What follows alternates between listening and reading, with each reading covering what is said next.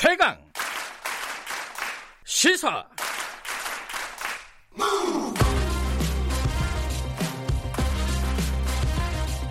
지금 여러분께서는 김경래 기자의 최강 시사를 듣고 계십니다.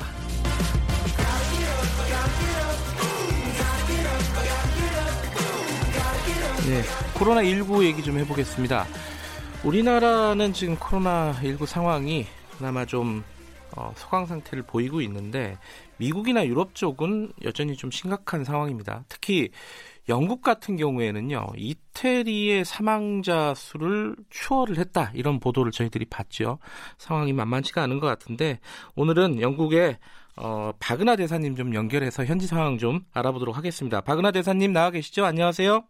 예, 안녕하세요. 네. 어, 영국 상황, 어, 저희들이 일전에 장하준 교수님도 한번 연결해 본 적이 있는데, 뭐, 집 밖에도 네. 못 나간다 이런 얘기를 들었습니다. 지금 상황은 어떤가요? 어, 안타깝게도 영국 상황이 아주 심각합니다. 네. 어, 확진자가 거의 저희 나라 20배 수준인 한 20만 명 정도 됐고요. 네. 사망자도 약 3만 명에 달하고 있습니다. 네. 특히 그 사망률이 15%로서 프랑스에 이어서 세계에서 지금 제일 높은 수준을 보이고 있고요. 네. 어, 현재 그 식료품점하고 약국을 제외한 상점, 식당 등 거의 모든 시설이 임시 폐쇄가 되어 있- 있습니다. 예. 그래서 전 국민이 그 필수 요원 외에는 집에서 머무러야 하는 그런 이동 제한 명령, 그러니까 봉쇄 명령이 발동 중에 있고요. 네. 어, 식료품점을 간다든지 산책, 자전거 등 운동을 위한 외출만 제한적으로 허용되어 있습니다. 네. 어, 근데 이제 오랜 그 시간 동안 집에만 있다 보니까 부부 갈등도 이제 참, 가정 네. 폭력도 늘어나고 해서 어, 최근에는 부부 싸움 후에 머리를 식히기 위해서 친구 집에 가는 것은 예외적으로 허용이 되고 있습니다. 아, 그래요? 어. 네, 현실적이고 인도주의적인 고려라고 할 수 있겠죠.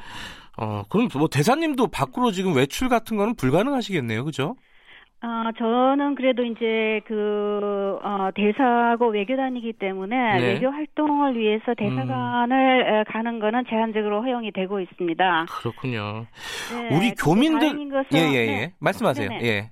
네, 다행인 것은 지금 코로나 상황에 좀 개선 조짐을 보이고 있어서 음. 점진적으로 이런 봉쇄를 좀 해제하 나가려는 그런 네. 검토가 진행되고 있습니다.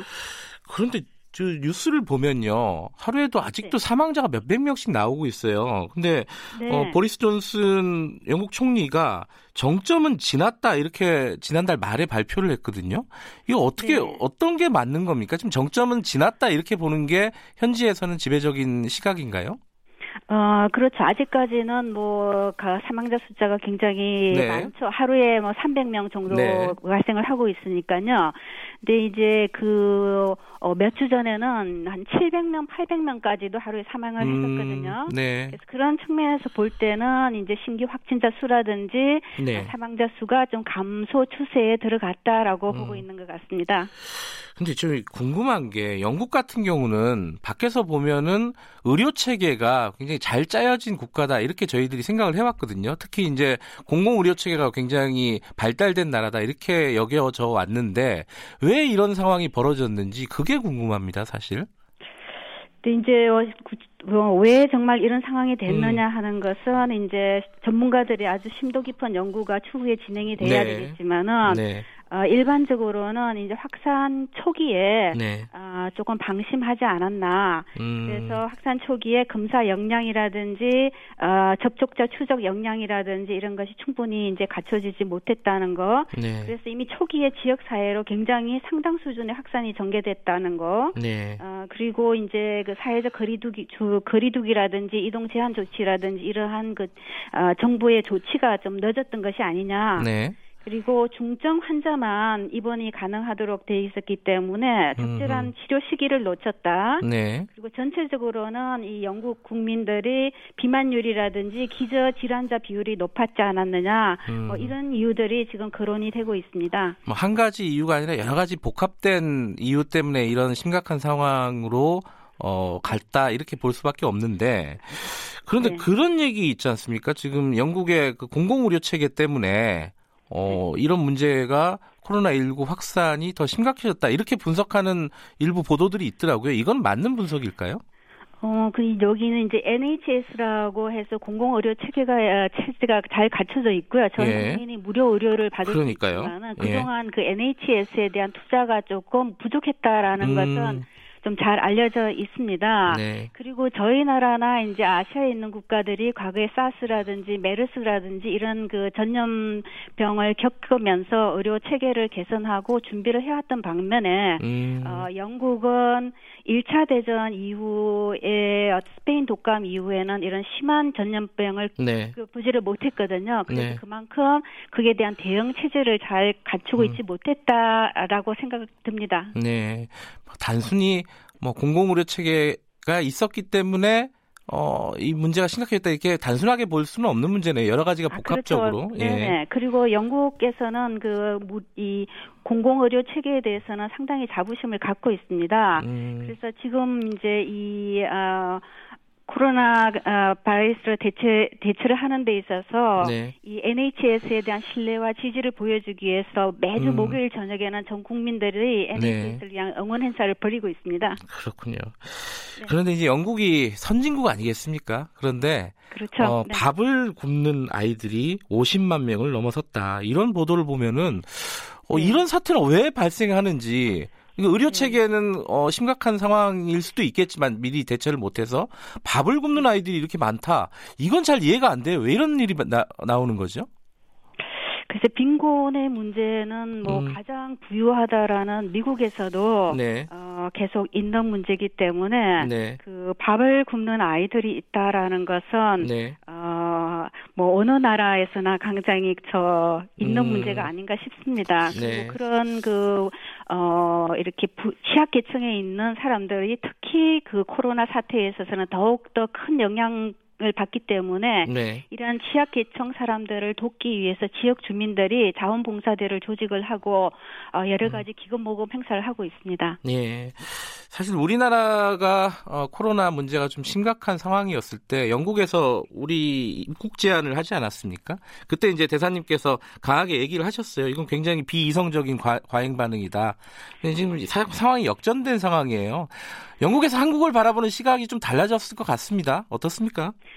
어, 뭐좀 팩트 체크를 하자면요. 네. 영국이 그 한국인에 대해서 입국 제한 조치를 취한 적은 없습니다. 아, 그래요? 아, 음. 제가 그 BBC 인터뷰에서 2월 말에 한 인터뷰에서 한국인 입국 제한 문제에 대해서 이제 이, 이견을 제기를 했었는데 이건 네. 영국에 대한 것이 아니고 네. BBC가 전 세계를 대상으로 하는 방송이기 때문에 어, 음. 당시 한국이 확진자 숫자만 높다는 걸 가지고 네. 한국인에 대해서 무조건적인 입국 금지라든지 제한을 하는 것은 적절치 않다. 왜냐하면은 네. 한국은 어, 확진자와 접촉자의 출국을 금하는 조치를 하고 있고 네. 또는 모든 승객들에 대해서 출국 전에 발열 체크라든지 이런 엄격한 출국 관리를 함으로써 네. 해외의 전염 위험을 방지하고 있다는 사실을 관가한 상태에서 제한을 하는 것은 어, 과학적이지 않다라는 네. 얘기를 제가 한 거고요. 네. 아, 지금 이제 한국에서는 그 감염이 상당히 해외 유입이 많지 않습니까? 이런 예. 상황에서 한국이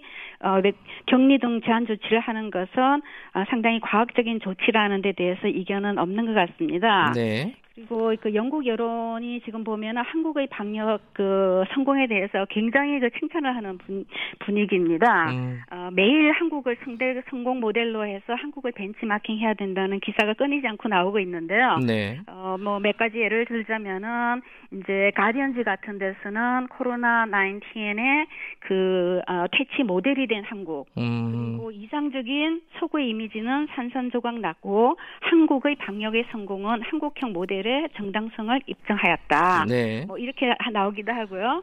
또 외무성 고위 간부는 트위터에 한국의 성공이 영국에서도 코로나를 종식시킬 수 있다는 희망을 보여주었다 이렇게 음. 이제 올리기도 했고요. 네. 또 BBC 같은 경우에는 한국의 기술과 검사 능력 투명성, 정부 주도하의 국민 협조가 성공의 비결이다 이렇게 음. 분석도 했죠.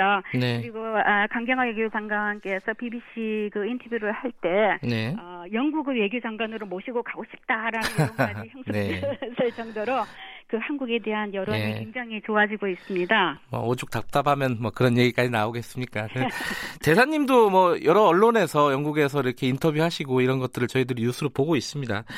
어 그런데 이 영, 그, 영국에서 초기에 이런 얘기 나왔잖아요. 집단 면역이나 이런 얘기 나오지 않았습니까? 근데 그, 네, 그런 얘기는 이제는 안 나오죠?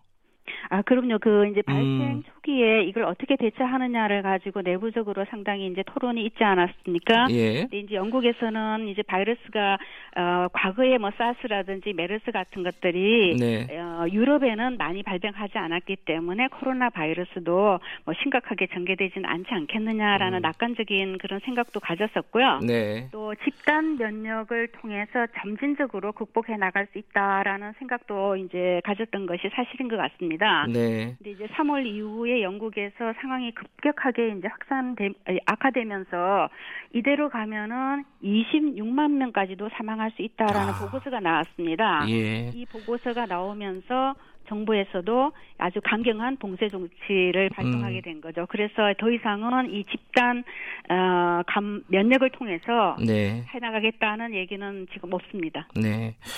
그런데 지금 한국을 뭐 모범적인 방역 사례로 보고는 있지만은 어 이, 일, 서구인들이 보기에는 조금 의아한 부분들이 있는가 봐요. 예를 들어서 이제 어 확진자들 동선이나 이런 것들을 적극적으로 우리는 공개하지 않습니까? 그런 것들이 사, 사생활 침해다. 뭐 이런 논란들이 있는 건 사실이죠. 어, 그렇죠. 초, 이 유럽에서는 아무래도 그 사생활 보호, 네. 프라이버시 네. 이런 것들에 대해서 굉장히 좀 민감한 것은 또 사실입니다. 네. 근데 이제 그, 어, 우리가 확진자 정보를 일부 공개한 것에 대해서도 이게 개인 사생활에 침해 요소가 있지 않느냐라는 네. 이제 어, 의견이 있었던 어, 것은 사실인데 네. 어, 이것이 그 한국의 경우에 이 코로나라는 특 수한 상황, 위기 상황에서 사생활 보호와 보건이라는 공익의 균형을 맞춰 나가는 데 있어서 네. 어, 개인의 어떤 일정 부분은 양보할 수 있다는 것이 바로 아주 그 높은 진정한 시민 의식의 이게 실현이 아니냐라고 음. 지금 상당히 시각이 변화되고 있고요. 그렇군요. 또, 음. 네 이런 그 개인 정보를 일부 공개하는 것도 굉장히 익명성 보장이라든지 네. 제한적인 네. 정보 사용 범위라든지 또 악용 우려 방지 대책이라든지 네. 뭐 이런 것들 거를 이해하게 됨으로써 오히려 지금은 프랑스도 추적 앱을 도입을 했고요. 네. 영국도 지금 시범 가동을 시작을 했습니다. 네, 인식이 달라지고 있군요. 그렇습니다. 저 앞, 앞에서 잠깐 언급을 하려다가 말았는데 저희 사실 걱정 중에 하나는 교민들입니다. 특히 이제 네. 독일 같은 경우에 인종차별 범죄가 어, 벌어졌어요. 독일 유학생 부부가 지하철에서 네. 폭행을 당하는 사건이 벌어졌는데 영국 같은 경우는 이런 어떤 일은 안 벌어지고 있습니까? 어떻게 파악하고 계세요? 글쎄 영국에서도 이런 일이 그 어, 벌어질 것을 방지하기 위해서 네. 영국 정부나 영국 언론에 대해서도 이런 일이 절대 일어나서는 안 된다는 것을 주의를 계속 환기를 시켜왔고요. 네. 어, 지난 2월에 그 한국 학생 우리 유학생 한 분이 이제 폭행을 당한 일이 있었는데 네. 어, 다행히 큰 부상을 입지는 않았습니다. 네. 근데 이제 우리나라 국민은 아니지만은 3월 초에 싱가폴 그 분이 아. 어, 폭행을 당해서 또 경찰이 신속하게 범인을 체포한 바가 있습니다. 음, 네. 근데 이제 뭐 아직까지는 그 코로나 코로나 관련해서 뭐 인종 차별적인 사건이 우려했던 네. 것보다 는 그런 심각한 상황이 나오고 있지는 어, 않은 것 같습니다. 계속 저희가 주시하고 이걸 네. 주시하도록 해야겠죠. 예, 알겠습니다. 어. 저희가 이거 이 동양인 혐오 이런 것을 이제 소구에서 보면서 네. 한편으로는 우리 사회는 인종 차별이 없는지도 우리 스스로가 생각해 봐야 되지 않겠느냐. 네. 사실 인종 차별로부터 완전히 그 자유로운 나라는 없거든요. 네. 그래서 인종차별이라는 것이 굉장히 보편적인 인권 문제에서 심각한 문제다 하는 것에 대한 인식을 좀 높여나가고 이에 대한 정책도 잘 만들어 나가야 되지 않을까 생각합니다. 우리나라도 예외는 아니고요. 예, 알겠습니다. 어, 영국 상황이 굉장히 심각한데 어, 좀, 좀 빨리 어, 소, 그 코로나19 확산세를 잡았으면 좋겠고 그 뒤에 어떤 어, 영국 상황이 변했는지는 나, 나 중에 한번 또 연결할 기회가 있을 것 같습니다. 오늘 말씀 감사합니다. 네, 감사합니다. 네, 주 영국 대사 박은하 대사님이었습니다. 네, 인터뷰를 하는 도중에 어, 대사님이 이 저희 나라라는 표현을 썼는데 여기에 대해서 어, 많은 지적이 있었습니다. 제가 중간에 사실 바로 잡았어야 되는데 미처 바로, 바로 잡지 못한 부분 사과를 드립니다. 어, 자꾸 이제 겸양의 뜻으로 표현을 하다 보니까 좀 과한, 과할 때가 있죠. 어, 부적절한 발언이었다고 생각하고요. 어, 사회자로서 받아들, 어, 뭐, 교정을 해드리지 못한 부분 사과를 드리도록 하겠습니다. 아, 인터뷰 내용은 간대없고 저희 나라 논란만 남았네요. 죄송스럽습니다. 청취자 여러분들. 자, 김영래 최강사 1부는 여기까지 하고요. 자, 2부에서는요. 민주당 원내대표 후보들 어, 차례로 만나보고요. 3부에서는요. 이 사건 정말 끔찍한 사건입니다. 성폭행에 저항하다가 억울하게 옥살이를 한 최말자 할머니 56년 만에 재심 청구 이 사건의 전말 들어보도록 하겠습니다. 잠시 후 8시에 뵙겠습니다.